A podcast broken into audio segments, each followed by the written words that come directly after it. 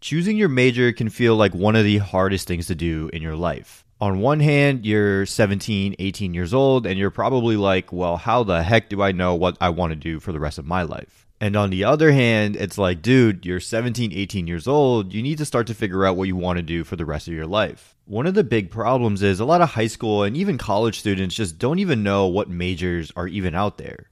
I mean, if you asked me what marketing or product management or anything like that was in high school, I would have been like, I don't even know what you're talking about. I probably knew like three or four routes. It was business, computer science, engineering, and then become a lawyer or a doctor. So five. If it wasn't one of those, then I'd never heard of it before. And that means that I would have never even looked into that major at whatever university I was looking for. And then another problem is this I want to tell you how I actually started college. I came into RIT as a computer engineering major, thinking that this was the only feasible way to break into tech other than being a software engineer. I took an Intro to Java programming course in high school and hated it. I found it very difficult and thought that a hardware centric major would be a better fit for me.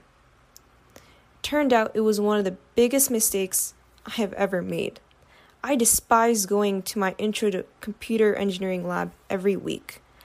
I felt no connection with the equipment we were using, which included breadboards and multimeters.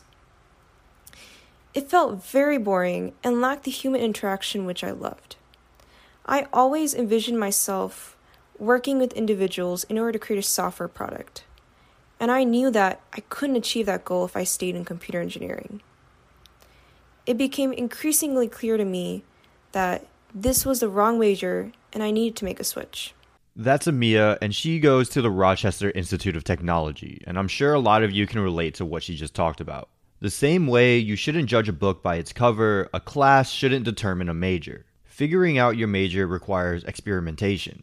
That can mean actually having a conversation with your parents and asking them some questions, maybe even asking some older siblings if you've got them. And then if you're in my case where you're the oldest sibling, maybe even going and looking at like sports or clubs or your high school alumni. Now, if you're already in college, let's just say you're past your freshman year and you're debating on switching your major or not, you've got student clubs, you've got a whole bunch of different organizations around your school that you can go in there and ask some questions. I know it's super scary, and I remember thinking back, like, oh my God, like, I don't want to feel like the dumb person. But as I've started to learn and talk to more people, especially like super smart people, is the dumber that you act, you actually get more information that you really need. So if you have a question to ask, please go out there and ask the right person. Sometimes that person is your career advisor, but a lot of times it's the person who's actually doing the job. So once you've got all that information, you can then make like an educated guess, and your decision making process should look something like this. I contemplated management information systems, but I didn't like how majority of the courses were business heavy.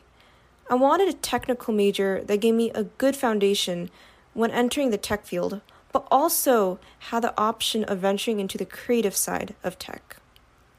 After long hours of del- deliberation, I finally decided to change my major to software engineering. Rather than a typical computer science major, software engineering has multiple focal areas which include the software development lifecycle and how project management plays a role in it. Now, does it have to be that thought out and that fleshed out if you're going into college or anything like that? Probably not. But that should be the goal. I've talked to too many students where I'm like, hey, like, what's your major? Okay, your marketing major. Okay, why do you want that? And then they'll respond, like, I want to go into marketing. What does that even mean? Like, marketing as a whole is so broad. You've got SEO, you've got e commerce, you've got content marketing, all these different facets. And if you just say that I want to get into marketing, it's a recipe for disaster. I think this is one of the biggest problems that college students get into. They're like, "Oh, I get into this really broad major and then I hopefully I graduate with a job." You can think of like your college experience as a sandwich and your major is like the two pieces of bread. Bread is great, bread is delicious, but if you don't have things in the middle, it's not going to be a complete sandwich. Those things in the middle are your elective classes that you can take, the clubs that you can join, the people that you can meet.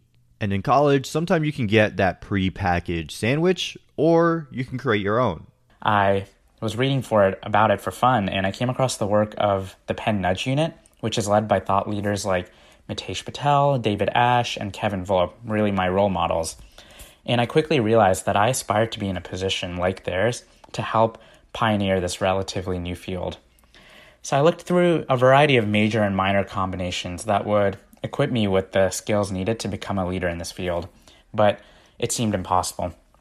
And that's when I was confident that I wanted to create my own major and forge my own path.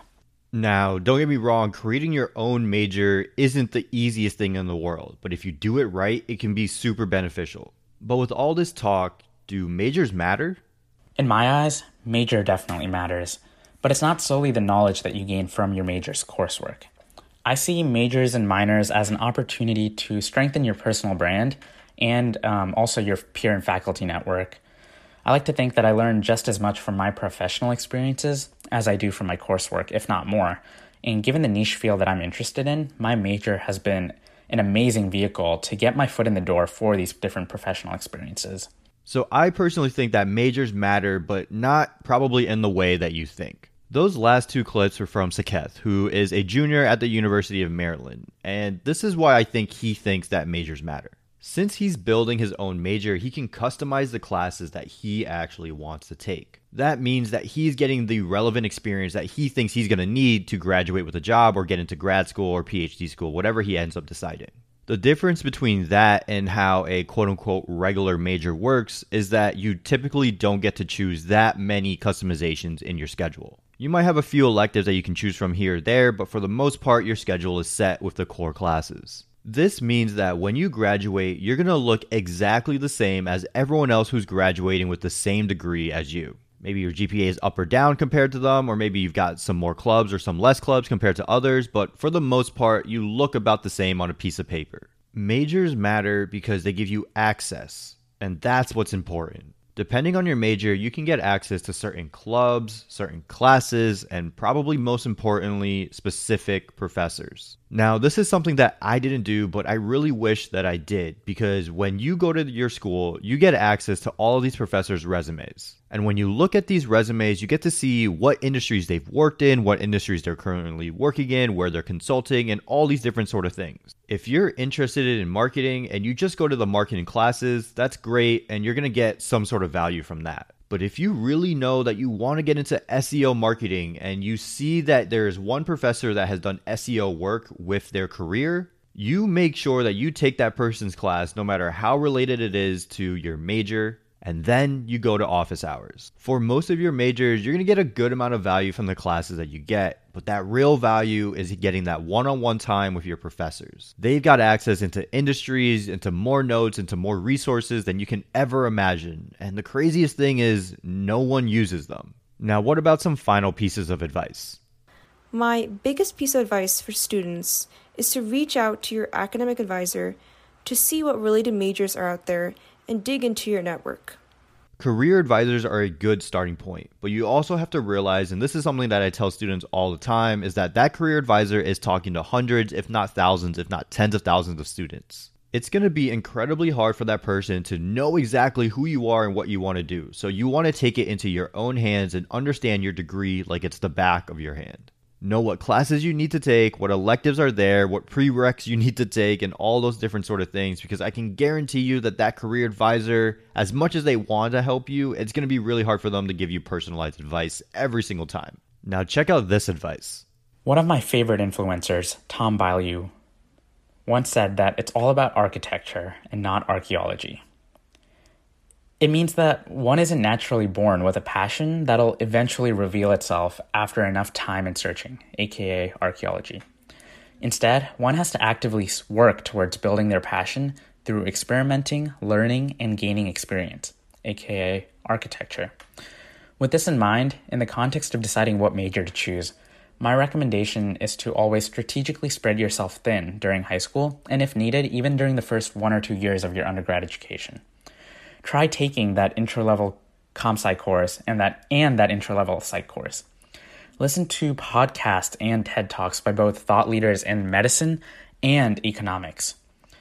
This summer, maybe pick up a book on both sociology and finance. These different experiences can help you narrow down which fields you thoroughly enjoy learning about and which ones you don't. The goal is to gain a better understanding of how you want to change the world and how different fields will allow you to make that impact.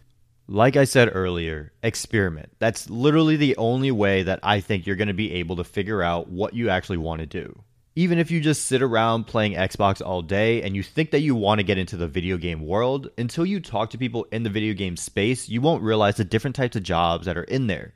Most people might just think, oh, to get into video games, I need to get into video game design. But there's so many different facets of the video game space that you've probably never heard of. You've got the audio space that designs all the sounds. You've got the marketing people who have to sell the product. You've got the finance people that got to make sure that you have the money to sell the product. There are all these different sort of facets in every single industry that's out there. And your job as a college student, I think, is to put in the work, finesse it, and then talk to as many people to figure out what industry is right for you. There are so many different careers out there that I've never heard of, that you've never heard of, and the only way you will hear of it is if you talk to the right person or if you're in the right place at the right time.